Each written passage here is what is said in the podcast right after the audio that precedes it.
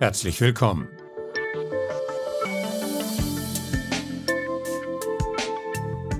Wie wäre es, wenn die Generationen sich zusammenschließen würden, um zu retten, was zu retten ist? Die Demokratie, das Klima, der gesellschaftliche Zusammenhalt. Das wäre richtig schön und da muss noch viel passieren, dass es dazu kommt. Aber es ist wirklich schön, dass es Leute gibt, die sich genau dafür stark machen. Die Generationenstiftung in Berlin nämlich.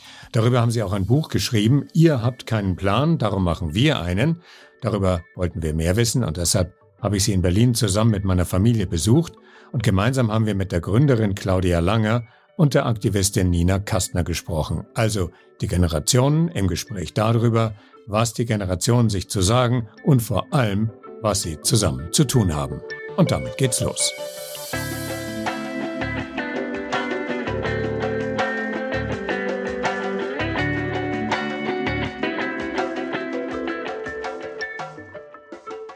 Die Generationsstiftung ist entstanden aus dem tiefen Erschrecken darüber, was äh, auf kommende Generationen, was auf unsere Kinder und Enkel zukommt und über das tiefe, aus dem tiefen Erschrecken, ähm, was wir als Eltern und Großeltern versäumen, gerade zu regeln.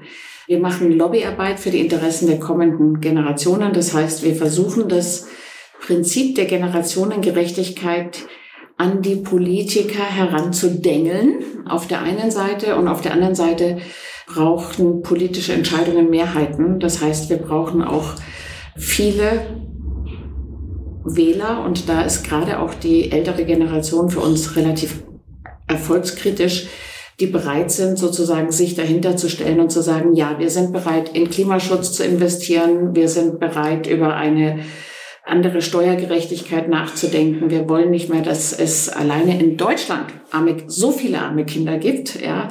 Die soziale Ungerechtigkeit führt gerade in Deutschland zu großen Verwerfungen äh, von der ganzen Welt völlig äh, zu schweigen. Das heißt, auf unsere Kinder kommen wahnsinnige Herausforderungen und extrem viel Stress zu. Und äh, dafür braucht es eigentlich einen Plan. Wir arbeiten mit der Wissenschaft und mit sehr vielen jungen Leuten zusammen, versuchen immer Lösungen vorzulegen und an die Politik heranzutragen, damit es besser wird. Ihr habt keinen Plan, heißt es, an uns, an die ältere Generation gerichtet. Nina, ihr, die jungen Leute, sagt, darum machen wir einen. Ihr habt keinen Plan, steht sehr groß und fett auf dem Buch. Darum machen wir einen, steht ein bisschen kleiner drauf. Äh, wie würdest du diesen Plan beschreiben? Also ich glaube, die Motivation oder der Grund, überhaupt ein Buch zu schreiben, war, dass die Menschen, die sich um Verantwortung bewerben in Deutschland, aber ich denke auch in anderen Ländern, ähm, müssten ja eigentlich eine Idee über ihre Wahl, über ihre Amtszeit hinaus haben. Momentan ist es, hat man den Eindruck, dass es immer eher so ist, okay, wir sagen euch, was wir jetzt innerhalb unserer nächsten fünf oder vier Jahre machen und alles, was darüber hinausgeht, ist eigentlich ein ja, unausgesprochenes und riesengroßes Fragezeichen. Und wenn wir, wie die Generationsstiftung das machen möchte, eine generationengerechte Zukunft gestalten möchte, macht das einfach keinen Sinn oder ist viel zu wenig. Und darum haben wir gesagt, weil das auch ein bisschen ein Vorwurf an Fridays for Future war zum Beispiel, dass das ja super ist, wenn man auf die Straße geht, aber ja auch keine Lösungen geboten werden, was irgendwie auch nicht die, die Aufgabe von einer sehr jungen Bevölkerung sein müsste. Aber auf jeden Fall haben wir uns dann gedacht, okay, wenn es das ist, was gefordert wird und was an der jungen Generation kritisiert wird, dass sie zwar rebelliert, aber keine Lösungen hat, haben wir gesagt, okay, gut, dann bieten wir mal zumindest einen Lösungsweg an und gucken, was dann daraufhin passiert. Und schon Greta Thunberg hat ja gesagt, sie schlägt vor, dass man sich viel mehr darauf konzentriert, was die Wissenschaft eigentlich schon seit ewigen Zeiten sagt, in Bezug auf, den, auf die Klimakrise zum Beispiel. Und das übernehmt ihr ja auch und habt euch mit Wissenschaftlern intensiv auseinandergesetzt, abgesprochen. Das, was hier in dem Buch drinsteht, zwischen den beiden Buchdeckeln, ist wissenschaftlich State of the Art. Also, jein. Jein? Da muss ich äh, dir kurz ins Wort fallen. Dann hätten es die Wissenschaftler schreiben können. Ähm, die jungen Leute haben tatsächlich sich zu allen Themen mit den Wissenschaftlern ausgetauscht, aber sie haben nicht alles als Vision für ihre Zukunft übernommen. Sie sind an manchen Punkten weitergegangen, an manchen Punkten nicht so weit. Also es ist beraten und abgesegnet von der Wissenschaft. Aber ähm, da gibt's äh, eine große schöpferische Vision von der Zukunft, in der die Autoren und die Leute drumherum leben wollen. Was das Buch so einzigartig macht und was, glaube ich, auch Claudia gerade vielleicht meinte, ist, dass es ja eine Kombination aus sehr unterschiedlichen Lebensbereichen sind, die vielleicht ein einzelner Wissenschaftler gar nicht so abdecken kann.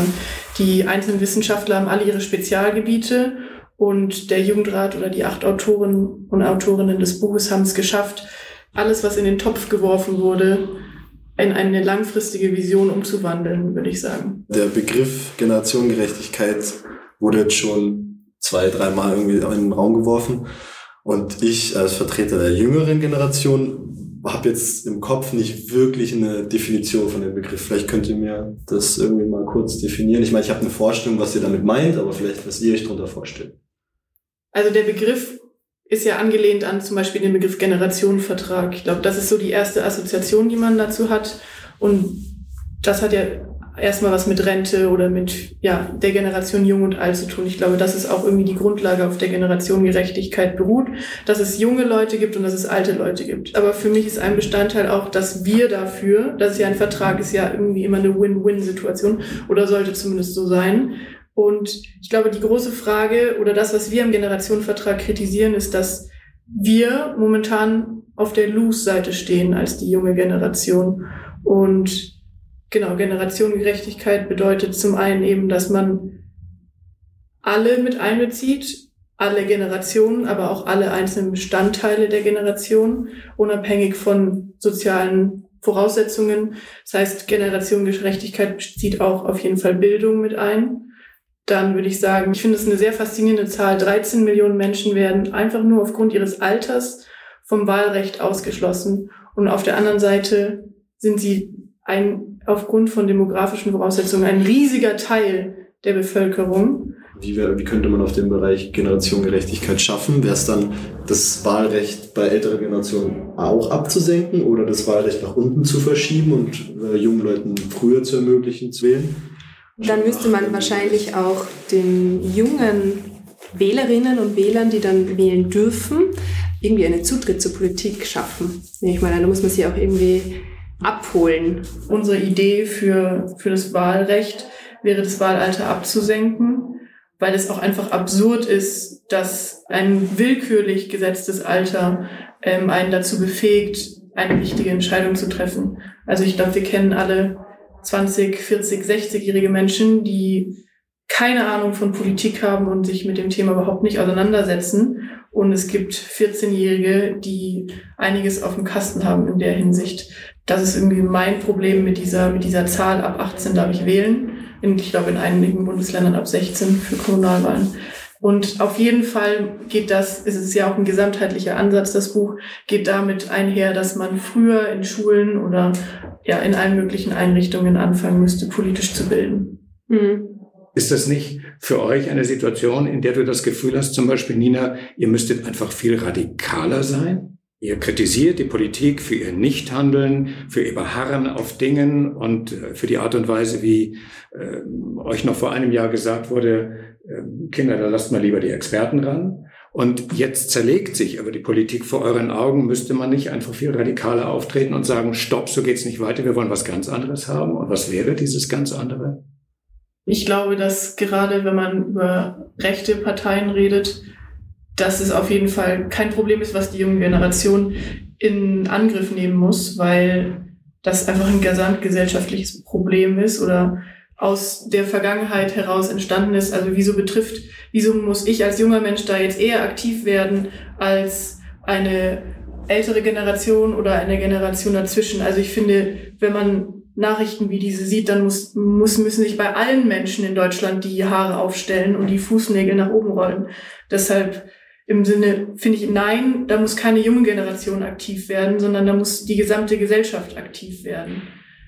Und natürlich, ich verstehe die Frage, da sind Orte wie die Generationenstiftung ein guter Ansatz, um anzufangen, weil wir eben ein Kollektiv von jungen und älteren Menschen sind. Wir sagen hier in der Stiftung, dass wir zwei große Ziele haben. Das eine ist, die Existenz der kommenden äh, Generationen zu sichern und die Demokratie zu schützen.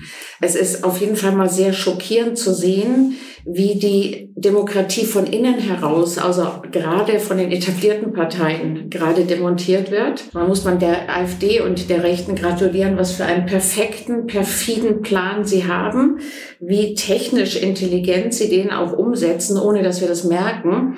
Strategisch sind die einfach viel besser aufgestellt als alle anderen Parteien. Das muss man einfach mal so sagen. Und keiner hat die Traute irgendwie gleichzuziehen. Man will es immer nicht so machen wie die. Und deswegen gibt es immer eine Ungleichheit der Waffen. Also das ist mal das eine. Also der, da ist aber Demokratie wirklich aus sich selbst heraus gefährdet. Aber dasselbe gilt wir haben sehr klare, sehr klare ähm, Tipping Points, was das Klima angeht. Ja. Wir wissen, wie viele Migranten da draußen sind und warten vor unseren Grenzen. Und diese ja, fast Arbeitsverweigerung der Politik zersetzt im Prinzip auch das Vertrauen in die Politiker.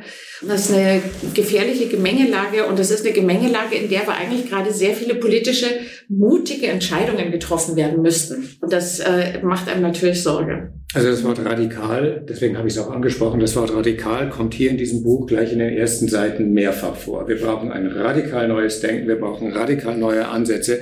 Deswegen habe ich dir im Grunde genommen auch diese Frage gestellt. Mhm. Ne? Also weichst du den jetzt möglicherweise ein bisschen aus, indem du sagst, na, da müssen alle ran, was ja stimmt. Aber ihr habt geschrieben, wir brauchen radikal neues Denken. Was wäre denn das angesichts solcher Situationen, die wir gerade besprechen? Zum einen wäre das sich an einen Vertrag, der auch international ja, beschlossen wurde, wie den Vertrag von Paris, den Klimavertrag, sich an diese Forderungen zu halten. Und wenn es dann zum Beispiel wie zu so simpel durchsetzbaren Dingen wie eine Einführung des Tempolimits, wie man super einfach, super schnell sehr viel CO2 einsparen könnte, umsetzen würde das war die Kritik, die ganz oft auf Einführung von Tempolimit kommt, ist ja, aber so viel ist das doch gar nicht und im Vergleich zu anderen und das Freiheitsargument, das möchte ich jetzt einmal kurz außen vor lassen. Ich glaube, was ganz viele Menschen nicht verstanden haben, ist, es gibt nicht eine Sache, die wir jetzt ändern können und dann ist Deutschland und die Welt klimaneutral. Und wir müssen das Problem an der Wurzel anpacken und es ist, glaube ich, in diesem Fall nicht nur eine Wurzel, sondern es gibt ganz, ganz verschiedene Ursprünge. Und letztendlich, und das ist das, was viele Menschen radikal finden, ist das, was in dem Buch steht, ein Wandel von allen Lebensbereichen. Und ich glaube, das ist das, was Menschen radikal finden. Und für manche Menschen ist doch ein, ein Tempolimit schon ein radikales Umdenken. Ja, ich weiß nicht, ob, ob radikal, also radikal definiert dann auch irgendwie jede Person anders. Aber ja, ich bin auf jeden Fall auch der Meinung, dass da ein radikales Umdenken gebraucht wird. Ich erlebe dich ja, wir haben ja gerade erst vor ein paar Tagen diskutiert, ich erlebe dich als jemand, der sagt, du bist eigentlich ohne Hoffnung, ja. dass Dinge sich wirklich ändern. Wir reden jetzt aber über das Handeln müssen. Ist nicht Hoffnungslosigkeit auch nur eine andere Form der Nichtverantwortungsübernahme? Wenn ich sage, ich habe keine Hoffnung, dann sage ich einfach, dass, dass mein minimaler Erfahrungsschatz mir jetzt keine Hoffnung gibt, dass sich in Zukunft irgendwas zum Besseren ändert. Aber das heißt nicht, dass ich nicht die Notwendigkeit sehe, was zu machen, weil ich engagiere mich ja trotzdem. Ich mache ja trotzdem, was in meiner Macht steht. Und äh, das ist aber aus der Notwendigkeit heraus und nicht aus, aus der Hoffnung, die ich habe. Und deswegen glaube ich, dass viele Leute, auch wenn sie keine Hoffnung haben, aber die Notwendigkeit verspüren, etwas machen zu müssen, dass dann trotzdem was gemacht wird. Also da sehe ich, das eine schließt das andere für mich nicht aus. Ich kann hoffnungslos sein und trotzdem die Notwendigkeit spüren, was zu machen. Machen wir den Sprung zu uns selber. Auch wir haben uns am Weg hierher gerade unterhalten darüber, was wären wir denn bereit auszuhalten, wenn beispielsweise der AfD-Plan aufginge und äh, sich eine andere Form der politischen Macht etablieren würde, die vielleicht eher an Orban erinnern lässt. Und wir haben uns gerade überlegt, wenn wir jetzt mit unserem Denken in Ungarn wären, was wären wir bereit auszuhalten? Mhm. Was wären wir bereit mitzumachen? Wo wäre für uns mhm. der Punkt, wo wir sagen, Schluss, wir müssen was tun? Mhm. Gibt es den Punkt? Ja, natürlich gibt es den Punkt, aber das kann man wahnsinnig schwer hypothetisch sagen, genauso wie man wahnsinnig schwer hypothetisch sagen könnte, was hätte ich im Nationalsozialismus gemacht. Also ich glaube, aus einer so sicheren und bequemen Position heraus zu sagen, na klar hätte ich Leute versteckt oder na klar, natürlich, idealerweise hätte ich das auch, aber ich weiß es, ehrlich gesagt, ich weiß es nicht. Ich weiß es ja nicht, ob ich eine Heldin bin oder nicht, keine Ahnung. Das wird sich zeigen, wenn, wenn sich die Situation ergibt. Ich komme von einer Situation, dass ich permanent mit Wissenschaftlern rede, was äh, nicht unbedingt gut ist für die Psychohygiene, ja, weil mhm. wir ja sehr viel mit sehr schlimmen Szenarien und auch sehr hoffnungslosen Szenarien oft zu tun haben. Ähm, und für mich ist es wirklich so, ich habe brennende Ungeduld. Also, dass wir das Radikal, was du vorhin angesprochen hast, wir haben wirklich nur noch ganz, ganz wenig Zeit. Und da müsste auch bei dir, würde ich mir ein ganz anderes Timbre in der Stimme wünschen, weil leider verfeuern wir unsere Enkel spätestens. Ja? Also das ist, äh, es sind eigentlich nicht mehr zehn Jahre, da muss man sich auch ehrlich sein. Und dass man eigentlich alle Register ziehen muss und wirklich, glaube ich, auf die Straße gehen muss, wirklich sehr, sehr laut und sehr, sehr hartnäckig werden. Ähm, ich weiß jetzt nicht, wer von uns beiden älter ist, als jemand, der irgendwie so viel gesehen hat und weiß, wie lange demokratische Prozesse dauern. Und dass sie aber manchmal sprunghaft möglich werden, wenn sich der allgemeine Volkswille aufbaut, also bei uns jetzt Ausstieg aus der Atomkraft damals, ja, da gab es auf einmal eine mehrheitsfähige Stimmung im Land und dann ist die Politik gesprungen. Und auf einmal ging etwas, was die ganze Zeit nicht ging. Ich erhoffe, dass Leute das hören, ja, kann ich nur sagen. Radikalisiert euch, ja, weil ich denke, Kinder zu kriegen, ich habe drei, ihr auch, Kinder zu kriegen, ist irgendwie auch ein Versprechen, dass man auf sie aufpasst, so. Ja, und das machen wir einfach extrem schlecht. Ihr seid sehr engagierte junge Menschen, aber ihr sprecht natürlich auch nicht für die Jugend, aber ihr sprecht für einen ganz bestimmten Teil der Jugend. Wie erlebst denn du diesen, diesen Riss oder diese Diskrepanz zwischen denjenigen, die bereit sind, radikal zu handeln und zu denken und sich zu engagieren und denjenigen, die vielleicht eher auf der Bremse stehen? Wie erlebst du das in deinem eigenen persönlichen Umfeld? Also ich teile das mal in drei Gruppen ein. Einmal die Leute, die aktiv sind, die erkannt haben, okay, wir müssen Dinge verändern, jetzt auf der Stelle. Und es gibt die Menschen, die denken, wieso eigentlich? Es passt doch alles. Und dann gibt es einen sehr, sehr, sehr großen, mich unfassbar wütend machenden Teil, der sagt, stimmt, ihr habt recht, wir müssen was machen. Und ich finde es total super, was du machst und ich gehe jetzt Kaffee trinken und danach in die Uni. Also die Menschen, die sagen, ja, stimmt, man müsste was machen, aber selber sich nicht in dieses Mann mit einziehen, einbeziehen.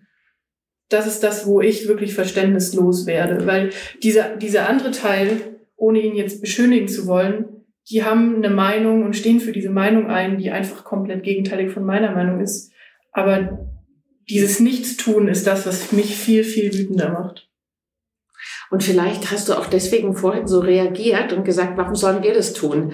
Also was wir echt erleben die ganze Zeit, wenn, wenn ähm, jetzt die jungen Leute äh, Lesungen geben äh, oder Vorträge halten, dann kommen die Alten, tätscheln sie ja, und sagen, super, dass ihr das macht. Ihr macht mir richtig Hoffnung. Also es gibt auch einen Teil der Alten, die super erleichtert sind, ja, dass die Jungen jetzt die Verantwortung übernehmen, die sie selber sich weigern zu übernehmen und die sich absolut nicht betroffen fühlen, die uns dann erzählen, dass sie in Goa und da und da und dass sie wirklich auf großem Fuß gelebt haben und dass es wirklich nicht mehr so weitergehen kann, aber auch tatsächlich sich nicht zuständig fühlen. Also ich verstehe das absolut. Es bedeutet nämlich, dass man einen Aufwand hat. Also man muss sich mit dem auseinandersetzen, zumindest mal. Und man muss die Realitäten etwas hinterfragen. Also man sagt, ja, stimmt, man sollte was tun, aber verzichte dann doch vielleicht nicht auf die ein, zwei Privilegien, die ich habe. Mich würde jetzt noch die Frage interessieren, wie gehen denn dann die äh, jungen lesenden Autoren damit um? Also werden diese Tätschler, Tätschler da angesprochen oder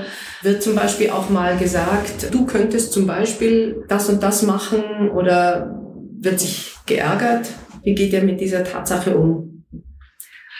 Du, es sind ja unterschiedliche Leute, da geht jeder anders um. Ja. Wir haben ein paar Radikalinskis, ja, die das vielleicht ein bisschen frontaler ansprechen. Mhm. Wir haben Leute, die es erstmal in sich reinfressen. Also das ist ja auch ein Lernprozess. Dann gibt's Leute, die zuschauen, die es eigentlich noch viel deutlicher sehen. Also eigentlich siehst du es halt, äh, wenn du unbeteiligt bist, nochmal ganz anders, ja, was da gerade abgeht. Ja dass sich eben eine Generation da manchmal einen sehr schlanken Fuß macht und durch Lob sozusagen sich entlastet oder auch durch eine kleine Spende oder durch den Kauf des Buches. Und das ist ja so, ein, so eine Entlastungsstrategie, wo viele Leute also jetzt eine Petition unterschreiben und dann das Gefühl haben, sie sind wahnsinnig politisch aktiv. Ja.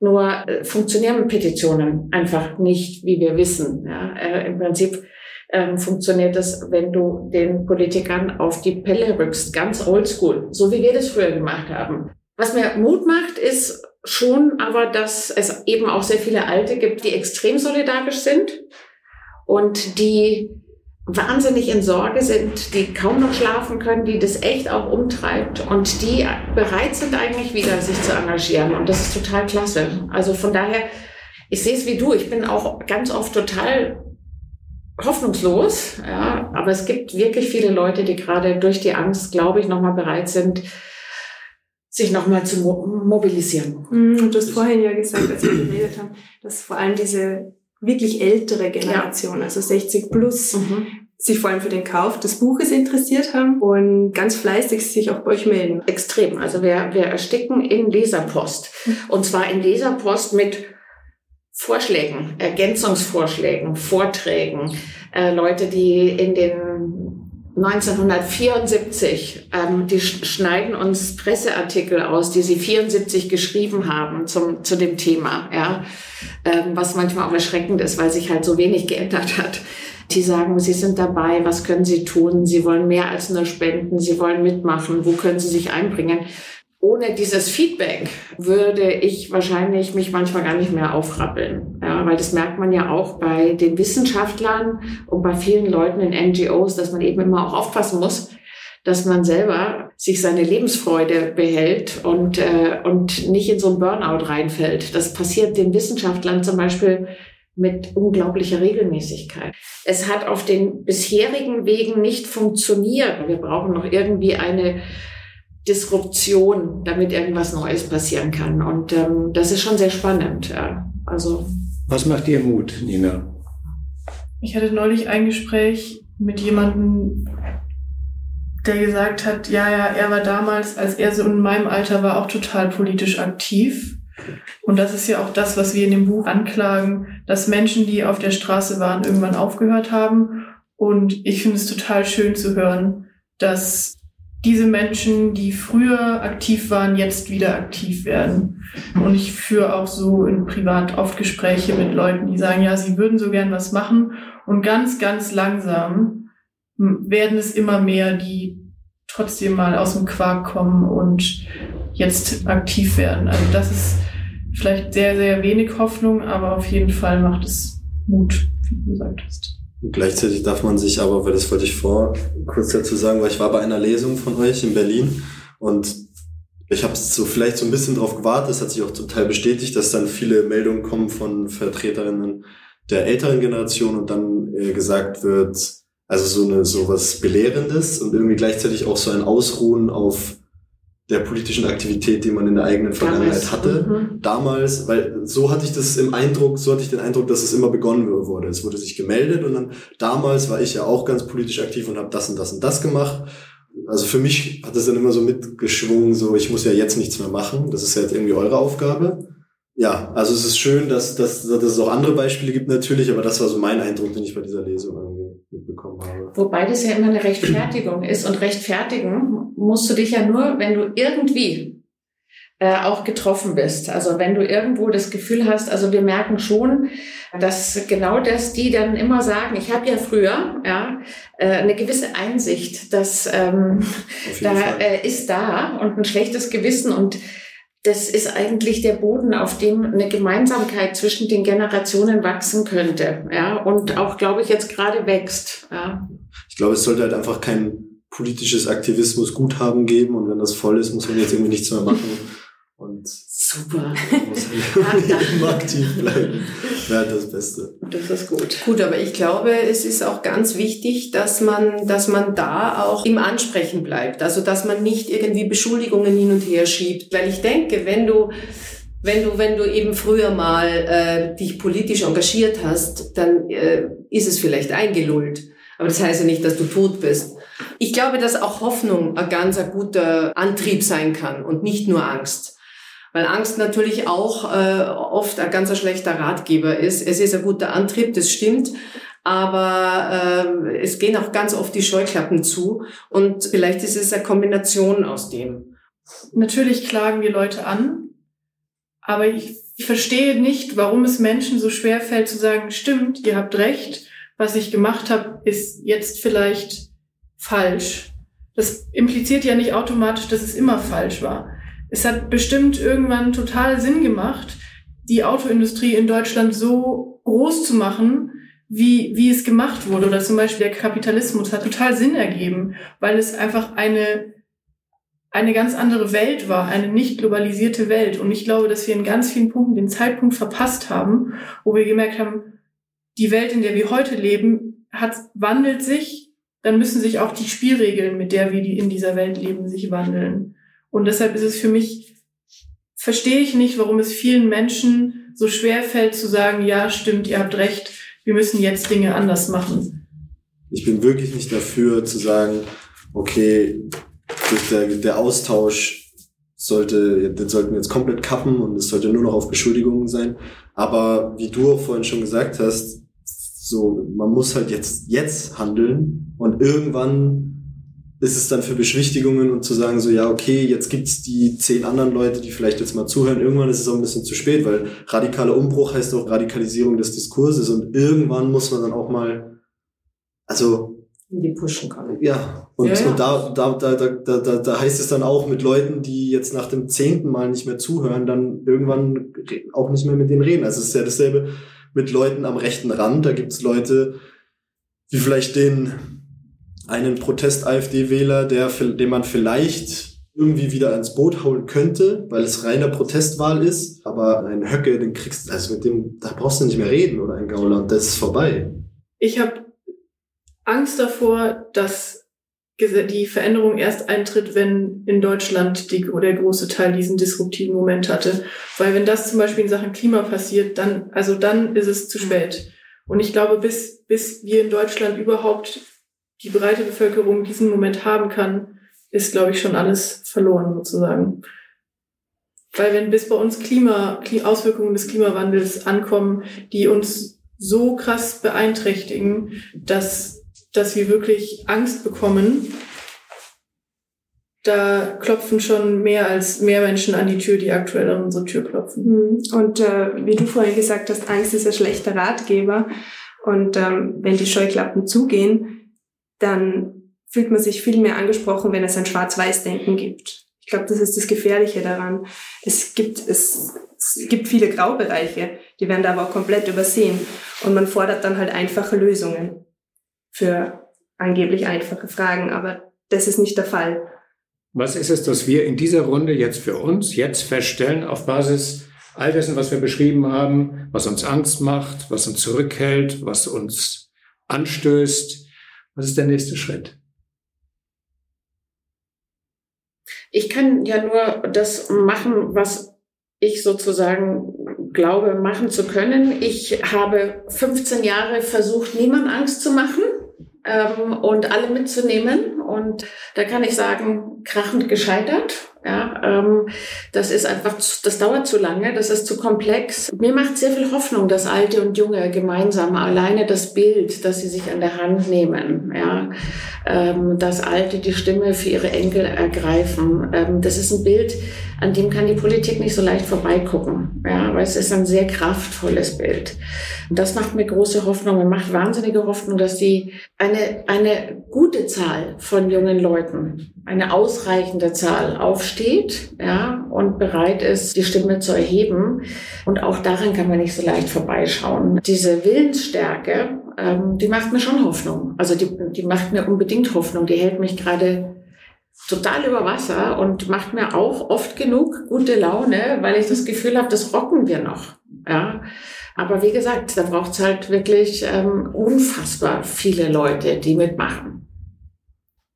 Ich glaube, das, was ich an, als meinen Anteil sehe, ist Teil, Teil des Jugendrats zu sein. Und was mir Hoffnung macht, ist, dass widerspricht so ein bisschen dem, was wir davor gesagt haben, aber das, was mir Hoffnung macht, ist, dass Menschen Angst bekommen und die Brisanz endlich verstehen. Es gibt eigentlich nur eine Richtung, in die wir uns in, in die der Weg gehen kann und dass das endlich Menschen verstehen. Und anscheinend scheint Angst dafür der, der effektivste Weg zu sein. Von daher macht es mir Hoffnung, wenn Menschen Angst bekommen.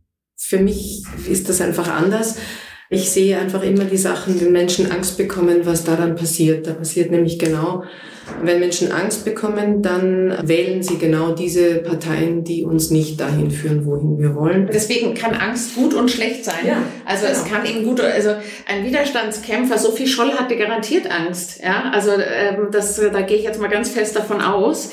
Und die alten Leute, die uns schreiben, haben Angst um ihre Enkel, um etwas ganz Persönliches. Ja, also Angst kann beides sein. Ähm, und wir wollen die Leute aktiv ansprechen. Wir sagen, es ist deine Verantwortung, was aus deinem Enkel wird, ja. Und deswegen musst du eben nicht AfD wählen, sondern deswegen wähle bitte das, was die Lebensgrundlagen für deine Kinder und Enkel erhält. Angst könnte dazu führen, sich dem Ganzen zu verschließen. Und Angst könnte aber auch den Antrieb geben. Und genau deswegen finde ich das ja auch so toll, was ihr macht. Und deswegen finde ich das, diesen aktiven Austausch auch so wichtig. Vielleicht sind die Leute, die bei euch anrufen, ja auch, Entschuldigung, wenn ich das sage, aber auch irgendwie gebildeter. Aber ich kenne natürlich auch dieses andere Szenario. Ich auch. Ähm, und da, da ist das Arbeiten mit der Angst einfach immer sehr, sehr gefährlich. Was ist es dann für dich in der Überwindung davon? Also was ist dein, ja, dein für nächster mich persönlich, Für mich persönlich ist es genau dasselbe. Dass meine Kinder und vielleicht auch hoffentlich Enkel eine, eine Welt haben werden, die sie genauso genießen können, wie ich es gemacht habe. Der nächste Schritt ist genau das, was ihr alle gesagt habt. Zusammen zu sein, zusammenzuarbeiten, zusammen etwas zu bewegen. Also das Zusammen was bewegen muss im Prinzip sein, dass wir die Politik treiben, dass sie äh, ein paar mutige Entscheidungen trifft. Weil ich glaube, das ist jetzt das Gebot der Stunde.